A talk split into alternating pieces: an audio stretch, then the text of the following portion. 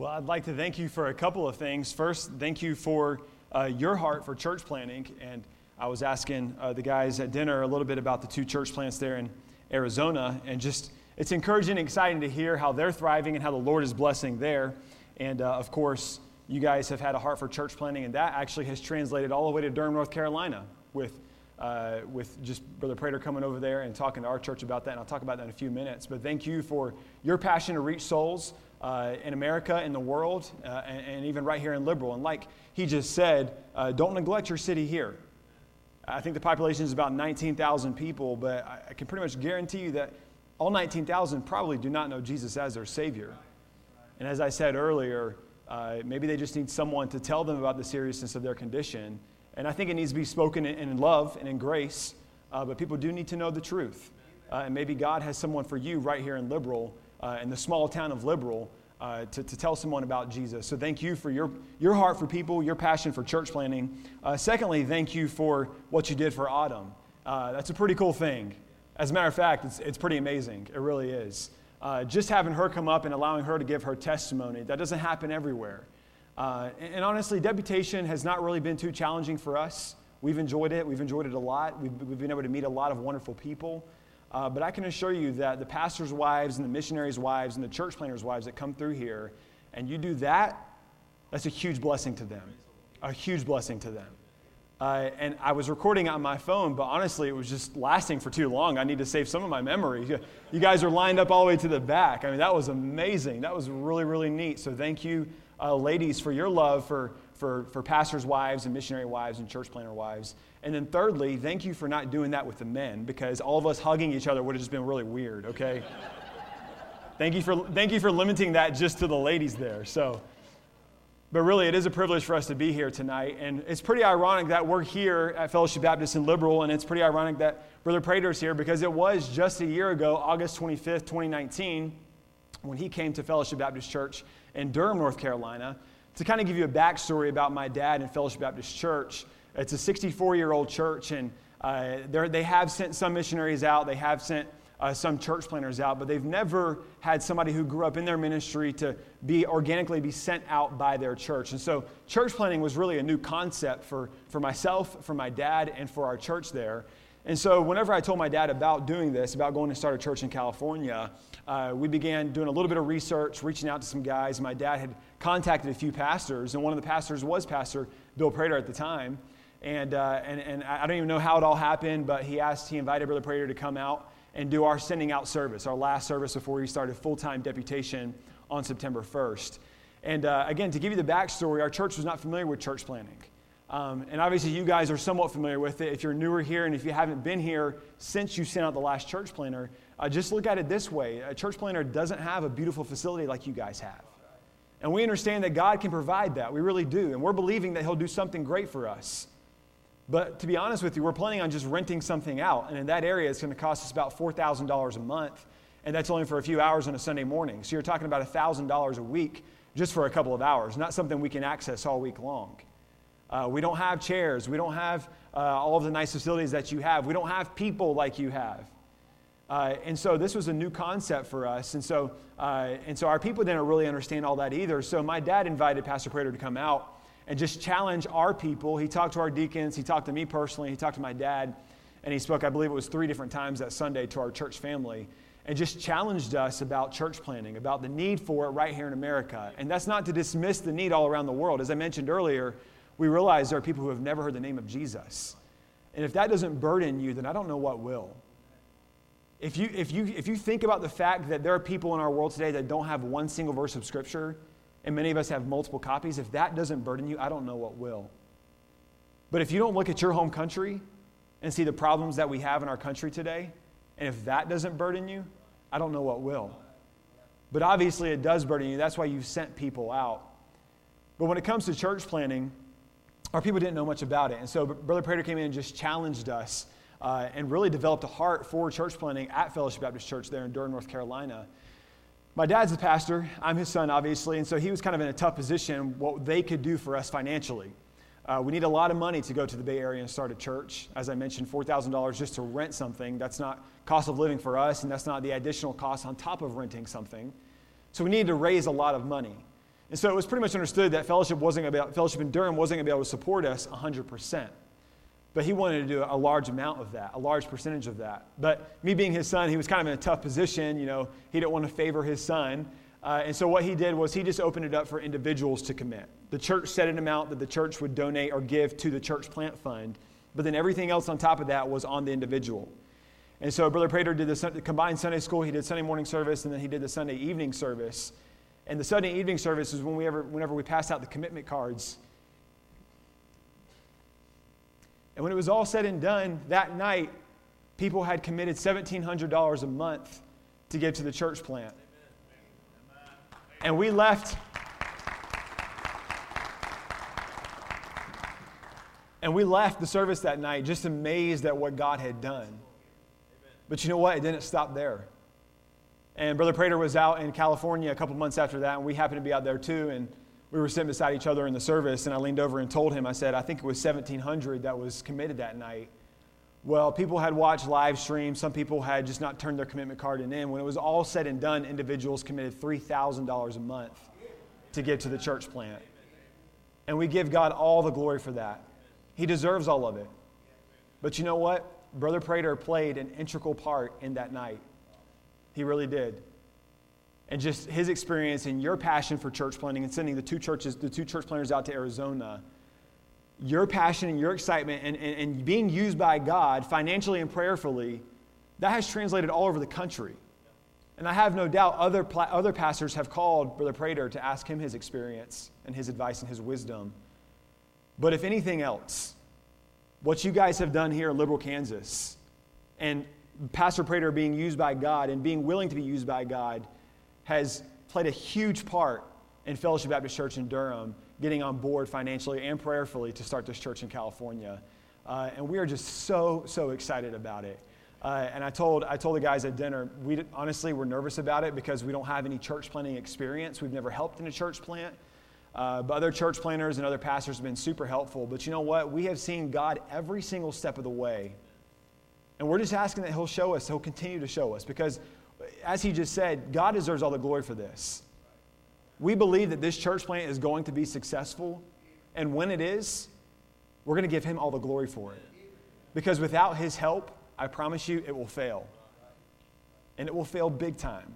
And we obviously don't want that, but that's why we're praying to God every single day and asking him for his wisdom, for his guidance.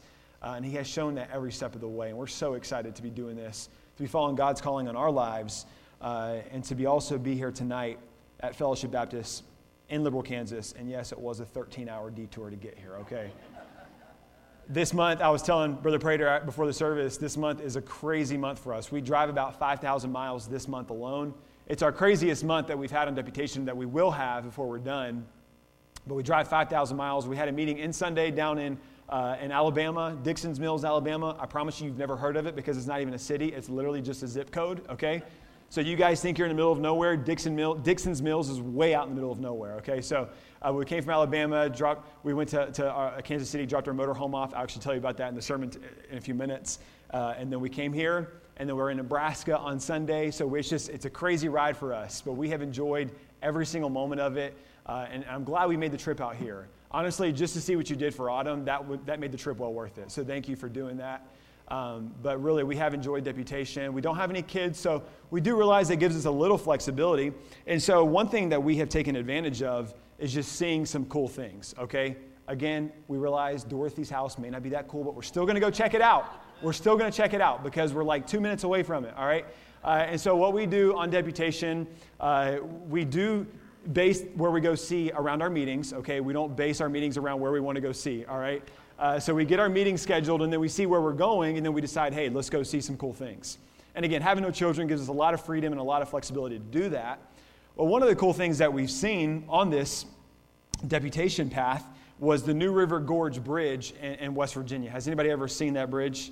Okay, on the screen. So this is near Beckley, West Virginia, all right? It's called the New River Gorge Bridge. Uh, and I'm going to give you some, some facts about this bridge. If you could go ahead and go to the next picture as well. Uh, the New River Gorge Bridge is the longest single arch bridge in the Western Hemisphere. It's actually the third longest single arch bridge in the world.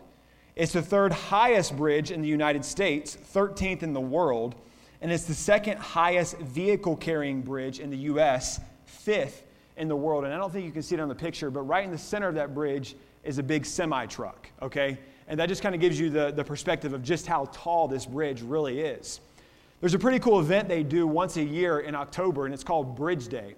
Bridge Day is where they come to commemorate just the bridge being built, but it's a huge festival, and they have approximately 100,000 visitors who come to the bridge on Bridge Day every year. Uh, they have food trucks, all kinds of things happening. But the biggest highlight is there's a lot of people who do base jumping, okay? And so I think the numbers are about 350 different base jumpers jump off of this bridge every single year at Bridge Day. Uh, there in October. And so I, I, don't know about you, but I would, I would never ever do that, okay? I would never ever do that. I don't know if we have any daredevils in the room tonight, uh, but honestly, I don't know what it is. As a teenager, I wasn't scared of heights. Now, and, and I'm only 28, but I'm like I'm terrified of heights now. So I would never ever do anything like that. But you know what? I, I have I have I found this picture, and it comes from a reliable source that there is somebody in this room tonight that would that would do this jump. And so if you could show me that next picture, there you have it. There you have it. And you you, you've, probably, you've probably been wondering you've probably been wondering what pastor prater has been doing since, he, since he's now traveling around the country and he's preaching in seminars and in conferences, but really, what, what he has done is he has embraced his inner daredevil. And so, I, I will admit, though, my reliable source is, uh, is Google and Photoshop, okay? Uh, so, uh, but if you, if you want to ask Brother Prater about this, uh, if you believe this to be true, just see him about it and he can deny it or, uh, or confirm that. So uh, you can turn that off if you would. But Bridge Day, it's an exciting, or you can leave it. It, listen, if you leave that, nobody's going to listen to my message, okay? If you leave that, not one person will hear what I have to say, okay? Uh, and so you can take it down now. That'd be great. Maybe we'll put it up later. Uh, but you guys can keep that for future reference, all right? So you can use that whenever you want, Tyler, all right? Uh, but the bridge is a very, very, very tall bridge, okay? And I'm going to give you some stats about the bridge here in a few minutes. Uh, but it's just, it's, it's massive. It's magnificent, especially when you're down there from that picture I took where you can barely see the semi truck going across. It looks like a little toy truck. Uh, it's just a massive, massive bridge. Well, you know what? When you're looking, when you're looking from one side uh, of the valley there and you're looking down and looking over, you know what? If you had to cross over that gorge, if you had to cross over the new river without that bridge, it would be very, very difficult. It would be very, very challenging. It would be very time consuming. Uh, we, we like to hike some. We did a little bit of hiking there, but we didn't hike that whole thing. But I would imagine it would take several hours to hike down and back up. But because that bridge is there, it makes things more efficient, right? It allows a quicker passage to the other side. If you would turn your Bibles tonight to Acts chapter number 9, Acts chapter number 9. And we're going to look at two verses tonight, and we are going to flip back and forth between some other chapters in the book of Acts. But Acts chapter number 9, and let's look at verses 26 and 27. Acts 9, verse 26 says this And when Saul was come to Jerusalem, he essayed to join himself to the uh, disciples, but they were all afraid of him and believed not that he was a disciple. But Barnabas took him and brought him to the apostles and declared unto them how he had seen the Lord in the way and that he had spoken to him and how he had preached boldly at Damascus in the name of Jesus. The title of my message tonight is this A Bridge to the Family. A Bridge to the Family. Now, I do want to clarify before I get into the message, I'm not talking about the family of God because I think we all would agree that in order to be a part of the family of God, you don't have to be a part of a local church. You can get saved without having a church membership. Nowhere in Scripture does it say that you need to believe in your heart and confess with your mouth what Jesus did, and also you need to join a church. Those who have accepted Jesus Christ as their Savior, they are a child of God. And I'm not belittling the, the, the importance of church membership. I think that's also throughout Scripture. But tonight, I'm not talking about being a part of the family of God. I'm not saying a bridge to the family of God. I'm talking about the family dynamic that comes with being a part of a local church. If you would turn your, book, to, to your Bibles to Acts chapter 2 tonight, Acts chapter number 2. And you can hold your place there in Acts 9 because we're going to come back to that. Acts chapter 2. And let's look at verses 42 through 47. Acts 2, 42 through 47. It says this And they continued steadfastly in the apostles' doctrine and fellowship and in breaking of bread and in prayers. And fear came upon every soul, and many wonders and signs were done by the apostles. And all that believed were together and had all things common, and sold their possessions and goods and parted them to all men as every man had need. And they, continuing daily with one accord in the temple and breaking from house to house, did eat their meat with gladness and singleness of heart, praising God and having favor with all the people. And the Lord added to the church daily such as should be saved. The title of the message is A Bridge to the Family. And I'm talking about the family aspect that comes with being a part of the local church. Some of you, when you're referring to the church that you attend, maybe to a loved one or, or a neighbor or a coworker, you may say, Yes, my church family. And I thought it was interesting. I was looking at your website earlier today, and your website is fellowshipfamily.org. And so that's what I'm talking about tonight is, is the family aspect that comes with being a part of the local body, the bond that you have with other believers here at Fellowship Baptist Church. A bridge to the family. Number one is this, and I just have three points for you tonight. Number one is this the desire to be on the other side. The desire to be on the other side. If you would flip back to Acts chapter 9 and look at verse 26. And we're going to read the first part here. It says this And when Saul, now we know his name was changed to Paul, we know him as Paul. So tonight, even if we're reading his name as Saul, I'm going to refer to him as Paul. But 26 says this And when Saul was come to Jerusalem, he essayed to join himself to the disciples. If you would flip over to Acts chapter 8 and look at verses 1 through 4, we're going to learn a little bit about Paul tonight as we're talking about the desire to be on the other side. Acts chapter 8. Acts chapter 7, verse 58 introduces us to Paul, again known as Saul at the time. But this is where Stephen was stoned to death, and Stephen's clothes were laid at Paul's feet. That's where we first learn about Saul here. Acts chapter 8 tells us this, and Saul was consenting. It means that basically he approved, he was okay with. He was consenting unto his death, so talking about Stephen's death. And at the time, there was a great persecution against the church, which was at Jerusalem, and they were all scattered abroad throughout the regions of Judea and Samaria, except the apostles. And devout men carried Stephen to his burial and made great lamentation over him. As for Saul, he made havoc of the church entering into every house and hailing men and women, committing them to prison. I want to pause here and just touch on this for just a moment because we're living in a day and age here in America where a lot of us feel like our freedom to worship is trying to be taken away. And I believe in some ways that it is. But can we just pause for a moment and just be thankful that this isn't happening to us? Again, I mentioned California, and man, it's been a, it's been a roller coaster of a ride for them saying they can do this, they can't do this, they can't do this, they can't do this. And again, it does feel like here, here in America today that, yes, our freedom to worship, there's an attempt to take it away. But you know what? I don't believe anybody has had anybody come into their house because they're a Christian, throw them into prison. So, can we just pause for a moment and be thankful that we still live in a country where we can worship Him freely? If anything, inside our own homes? Because in these days, that wasn't allowed. It says Paul went into their home, took them out, and committed them to prison. And did you know that it's happening all over the world today? There are people that are being beheaded for their Christianity. So let's be thankful the freedom that we, for the freedom that we do have to worship him freely. Verse 4 says this Therefore, they were scattered abroad, went everywhere preaching the word, talking about the apostles. Now, flip over to Acts chapter 9, verse 1. So we saw a little bit about, about Saul there, about Paul there. Number one says this And Saul, yet breathing out threatenings and slaughter against the disciples of the Lord, went unto the high priest. And listen to this. This is very interesting. And desired of him letters to Damascus, the synagogues, that if he found any of this way, or the way, Jesus' way, whether they were men or women, he might bring them bound unto Jerusalem. So, not only was trying to uh, uh, d- destroy Christianity there in Jerusalem and in the surrounding cities, that wasn't enough for Paul. He literally went to the, to the, to the, to the, to the high priest and said, Listen, can I, can I go to Damascus? By the way, Damascus was 135 miles away from there. He wasn't content with what had already happened in, in Jerusalem and cities surrounding that. He said, I want to go even further and destroy Christianity. I want to stop these people. That's what we see in verse, in verse 2 there.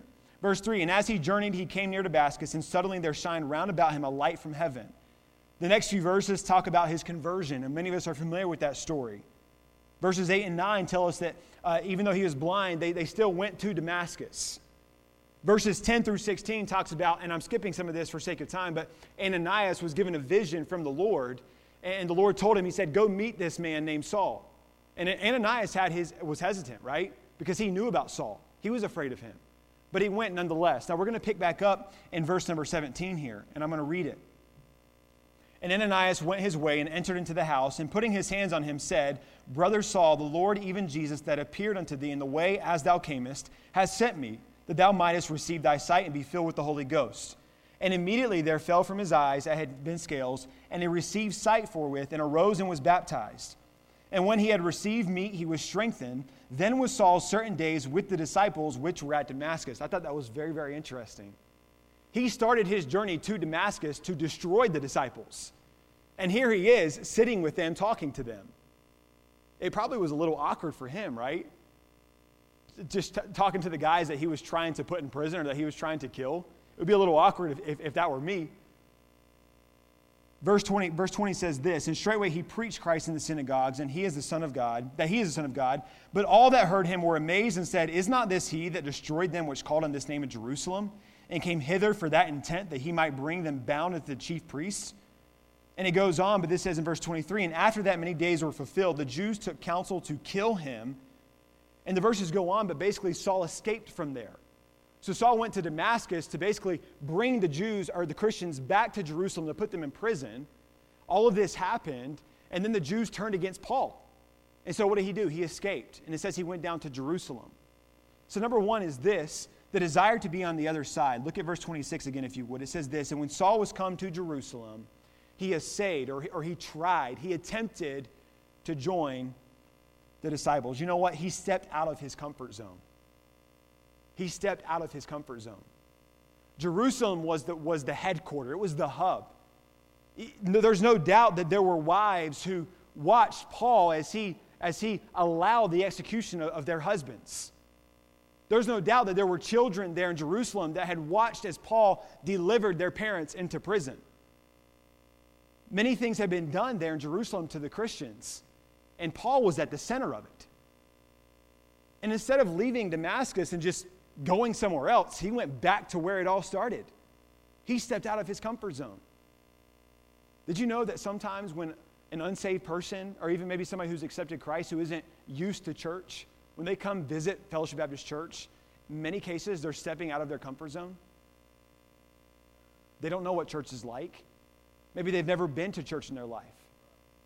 And it can be an uncomfortable thing for them. They can be stepping out of their comfort zone just like Paul was here in Jerusalem. He was carrying some heavy baggage. It doesn't say that he just joined the disciples, right? It says that he essayed to, he tried to. Okay, he didn't force himself on there, he attempted to join the disciples. You know, people are going to come to Fellowship Baptist here in Liberal and they're going to have some heavy baggage. Many of you maybe have a past where you carry some heavy baggage. And you know what? A lot of times somebody's going to come here they're going to be stepping out of their comfort zone. They're going to be carrying some heavy baggage. But you know what? Maybe their desire is just to be a part of the family of Fellowship Baptist Church. Paul here, I'm telling you, he was out of his comfort zone. He wasn't, last time he was in Jerusalem, he was like the, the head of it. But now he's going back to where he had persecuted Christians. He was certainly out of his comfort zone. He certainly had some heavy baggage, but he just wanted to be accepted. It says there he wanted to join. That means unite. You know, people in our world today are looking for acceptance, they're looking for hope. And I sure hope that over the last six months, Fellowship Baptist Church and Liberal has been a place of hope for people. Because we're living in a world today where there's not a lot of hope. There's tons of uncertainty. There's, there's much doubt. There's a lot of wonder if God even exists. And I sure hope that the people of Fellowship Baptist Church and Liberal have shown people that there is hope. There is a God, and He loves them, and He accepts them. Paul tried to join the other side. He tried to cross over. Number two is this the difficulty of getting to the other side. Look at the second part of verse 26, if you would. It says this But they were all afraid of him. Well, duh. I probably would have been too. They were all afraid of him and believed not that he was a disciple. The New River Gorge Bridge, the height of it is 876 feet, the length of it is 3,030 feet. That's a long ways down, and that's a long ways over. You can always hike it, but that's a difficult hike. Through the trees, through the, through the woods, through the grass, over the river. There would be some difficulty of trying to get to the other side without that bridge. You know what? Paul experienced some difficulty here. It says they were afraid. You know what? They didn't like what they saw. He probably did not look just like them. As Autumn mentioned, we're going to be dealing with a lot of people. And we do believe that God's going to send some seasoned Christian people our way. But again, our priority is to reach the unchurched people. I mentioned it's the most unchurched region in America. We want to help change that fact. We want to reach the unchurched people. No, they're not going to look just like us. You know, someone who comes into, the, in, into these doors, maybe this Sunday morning, and they've never been in church. Maybe they have. Maybe it's been years, though. And they're not dressed just like you dress. They don't look just like you, like you look. You know what? It can be a difficult challenge for them you know, we, we drove across that bridge. Again, I said we hiked some of it, but we hiked, uh, what, like 10% of it, and then we turned around and, and went back. Right? Because we wanted to get the other side, but we knew it would be a lot faster just taking the bridge, driving our car. But there was difficulty here from Paul. You see, they had no regard for the interior, they only focused on the exterior. We have a, a motorhome. We didn't bring it with us to Liberal because this was a 13 hour detour. But, and it was actually cheaper just to get a hotel room than it was to spend. We literally get eight to 10 miles per gallon in that motorhome, okay? So it was cheaper to get a motel room and drive our car than it was to bring our motor home. The story behind the motorhome, I'm going to be very brief, but it's in 1999. It belonged to Autumn's grandparents. They passed away before they could put a lot of miles on it. And so uh, it was just kind of sitting there. And it belonged to her uncle, it was in his name. Well, her mom reached out to Autumn's uncle and just said, Would you be willing to let them use this on deputation? He said, Yeah, that's fine uh, her parents invested a couple thousand dollars just getting things tuned up. Well, we started all the way from Lancaster, California to drive it back to the East Coast because most of our meetings started out there, okay? Well, to be honest with you, whenever, whenever Autumn's, Autumn's mom sent us a picture of the motorhome, it was like a gloomy day. It was cloudy. It, it, it, hadn't been shined or anything. It was just, there wasn't any rust. It just, it needed to be buffed. Motorhome needed to be buffed out and, and waxed a little bit. The hubcaps were missing. And so she sent this picture, and honestly, we were like, wow, Thanks, Mom. You know? And we were excited about the idea of having a motorhome because, you know, we wouldn't have to spend all the money on hotels. We wouldn't have to stay in homes, sometimes creepy homes, okay? We wouldn't have to stay in all prophets' chambers. It was going to be our place, right? We didn't have to live out of suitcases. So we were excited about it. And then we saw the picture and we're like, oh, man, maybe we should do the prophets' chambers in the, in the, in the homes and the hotels. But we went out to Lancaster and got it, and, and really it turned out great. I mean, we, we waxed the outside of it. We found the hubcaps, they were actually inside. Uh, that picture, like I said, it was just a gloomy day, so it didn't help. Uh, it didn't help the look of the motorhome, but it looks really good now on the outside, but it's still pretty dated, okay? It's still pretty dated. And uh, if we pulled onto the church property today with our motorhome, you probably would have pulled up and be like, who in the world is that? Because the exterior is a little dated. And we got the, we got the motorhome, and the inside, it was dated as well. But you know what? Autumn is really, really good at like transforming things. She loves to decorate. She wants to change her decorations once a week. Okay, I guess it's a girl thing, but she loves to decorate it, and she's really good at it. So we transform the inside. So I actually have a picture for you tonight to show you. Uh, so the top is, uh, I don't know if you can see it super well, but we basically repainted everything. Uh, we, we actually changed the flooring out, and the bottom picture is the, is the after, okay? Top before, bottom after. Uh, we changed the flooring out, but there was a complete transformation in that thing. And honestly, it looks really good on, on the inside. But when you see that thing from the outside, honestly, you would never think that it looks like the bottom picture on the inside, right? Because we're only looking at the exterior, not the interior. You know, when the disciples looked at, uh, by the way, flip to the next picture if you would. This was the other day, and we, uh, we stayed at a Cracker Barrel. Okay, so that's it from the outside. I know I give it a hard time. It's really not that bad. We actually really love it. But uh, the other motorhome you see over there, this is at a Cracker Barrel. Sometimes we do what's called, what's called dry camping, and, and, most Cracker Barrels allow it. And so we were dry camping at a Cracker Barrel uh, the other day, and this motorhome pulls up. That's a Tiffin motorhome. Okay, those things go for like $350,000. All right, so you can just imagine what we were like when that thing pulled up next to us. there in the Cracker Barrel parking lot, you know? But when you look at that, you would imagine the inside of that Tiffin motorhome is just beautiful, and it is. It's a luxury motorhome. But you look at ours, you're thinking, man, I don't know if I want to see the inside of that. But that's how we are. We're quick to judge the exterior. And you know what the disciples did here when Paul tried to join them? It says they were afraid of him. And I think part of that was because of what he had done earlier in Jerusalem. But it says they didn't believe what had happened to him. Right? Because it tells us that as soon as that, that, that God saved him, he began preaching there in Damascus. But you know what? The disciples in Jerusalem, they didn't believe him. They were only focused on the exterior here.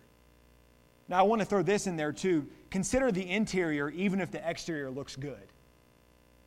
I'll say that again. Consider the interior even if the exterior looks good.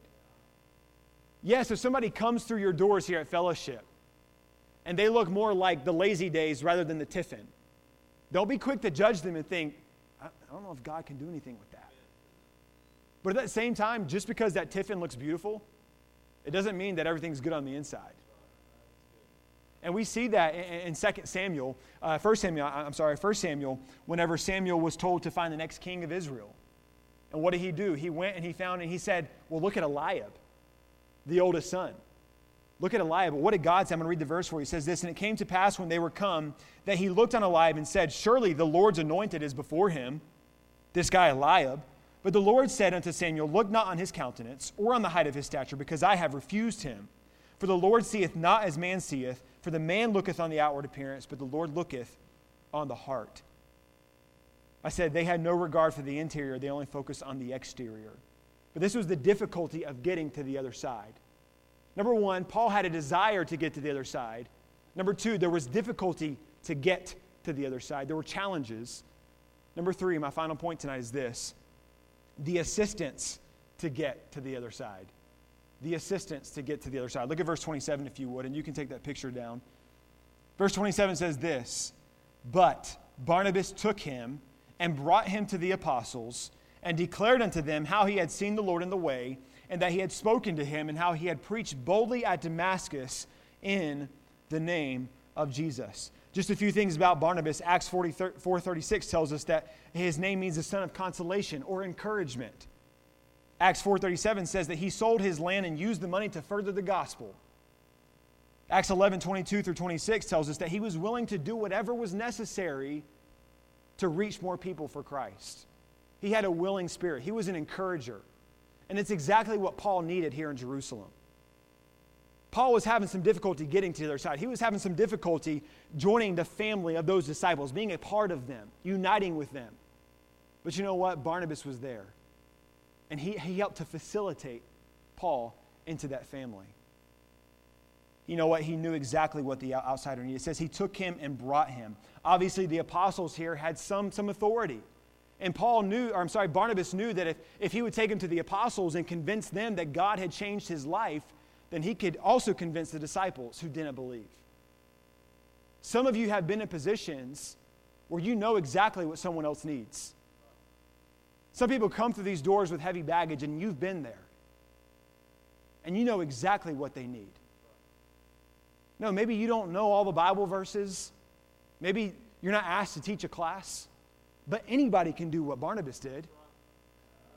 Anybody can assist someone to get to the other side. And some of you have a background where people look at it and, and, they think that you don't have any ability to help anyone. Maybe you've even wondered that. Look at my past. I don't come from a Christian home. I don't come from a home with two parents. I don't come from a wealthy family. I can't be used. Well, I promise you, with that mindset, you never will be used. Understand that anybody can do what Barnabas did. Anybody can do what Barnabas did. And some of you know exactly what they need he confirmed the transformation. As we saw there in the verse 27, he basically told Paul's testimony to the apostles. And that's a good way to, to help somebody join the family here at Fellowship.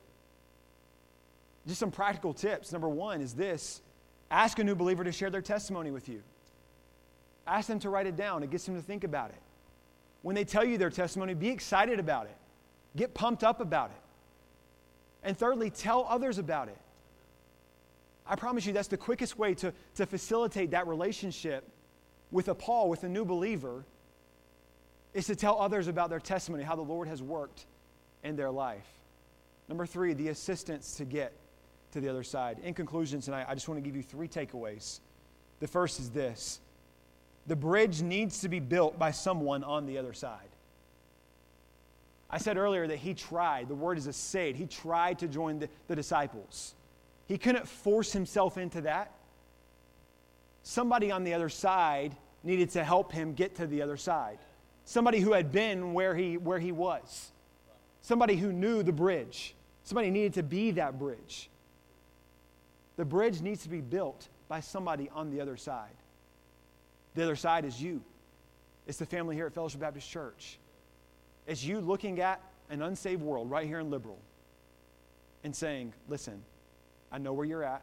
I've been there. And even if you, even if you, maybe you grew up in a Christian home. I grew up in a pastor's home. I didn't, some of you ha- grew up in a different lifestyle than I did. But you know what? Jesus never changes, and the message never changes. And every single one of us can go out there and tell someone, listen, you're welcome in this family. You're welcome in this family. Number two, second takeaway, and we're, right, we're coming down to the home stretch here. The bridge should lead to something attractive, okay? Now, I want to clarify here. I'm not talking about attracting people by looking like the world, okay? I'm talking about being attractive because you have what people want. You have the love and the peace and the joy and the hope that only comes with knowing Jesus Christ as your Savior. I'm talking being attractive in that way. Some people maybe they see a bridge, but they see what's on the other side and they want nothing to do with it. How many Christians over the last six months have dealt with everything with a bitter spirit? If that's you, and there's an unsaved person in your, in your realm of influence, do you think that they want to be a part of that? Make sure that, that what's on the other side is something that is attractive. Make sure that it's Jesus. Make sure it's the peace and the joy and the love and the hope that only He can offer. And then the last takeaway tonight is this the bridge always facilitates faster growth. The bridge always facilitates faster growth. I said earlier, we've done some hiking. We, we've hiked a little bit at the Grand Canyon. We hiked Mount Mitchell, which is the tallest mountain uh, east of the Mississippi River. Uh, and we were hiking that. We started up. Uh, honestly, if you see something, you go hiking and it tells you it's going to be five hours, just plan on being in there 10 hours, okay? Because they lie about it, all right? Well, it said it was going to take us five hours, and it took us like, I think it was like eight hours. We got all the way to the top, and honestly, we knew we had to go all the way back down. I mean, we hiked from the base of the mountain you know what? You know what we wanted to do? We wanted to hitch a ride. We wanted to ask a complete stranger if they could drive us back down the mountain. Why? Because we wanted to be done with it. And we knew that taking the car down there would be, the, we get there a lot faster. You know, we see Paul here, and let me show you verse number 20, 28, if you would. Verse 27 is our text tonight. Verse 28 says this And he was with them coming and going out of Jerusalem. And he spake boldly in the name of the Lord Jesus and disputed against the Grecians, but they went about to slay him. And it goes on, and we understand what Paul accomplished in his life. He wrote a lot of the New Testament. Some people say he was the greatest Christian to live. But you know what? I truly believe that Barnabas played an integral part in that. I truly believe that if Barnabas were not there that day to assist, to assist him to get to the other side, his growth would have been stunted a little bit, it would have been stopped. The bridge always facilitates faster growth. Without the New River Gorge Bridge, a 40 minute drive down and up the narrow mountain. With it, it takes less than 60 seconds. Much, much faster. And tonight, like I said, there are people right here in Liberal that maybe the last six months they've been looking for hope. They've been looking to be a part of the family of God. They've been looking to be a part of a church family, a place where they can feel loved and welcomed and accepted. But you know what? Too many times, there's just no one there to assist them there's not a bridge. And as you would be looking down to the new river from the top of that mountain, seeing almost 900 feet down and 3,000 feet across, man, that's a long ways. And sometimes, someone who's accepted Christ, and we don't know what God has done through the live stream ministry of fellowship. There could have been somebody who tuned in and watched live stream and accepted Jesus Christ as their Savior. And they saw what was happening on the internet, but they're thinking, I want to be a part of that. But maybe they're going to have to step out of their comfort zone. Maybe they have some heavy, heavy baggage. And maybe just looking at the other side is just too far away, it's too challenging. You know what they need? They need a Barnabas. They need someone who's going to be that bridge to the family. They need someone who's going to assist them to the other side. And again, every single one of us can be a Barnabas. I have a Bible college education. Honestly, that doesn't mean a whole lot.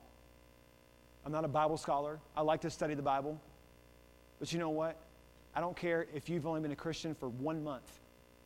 I don't care if you've never read through the Bible. Every single one of us can be a Barnabas. And I promise you, there's people right here in Liberal looking for a Barnabas.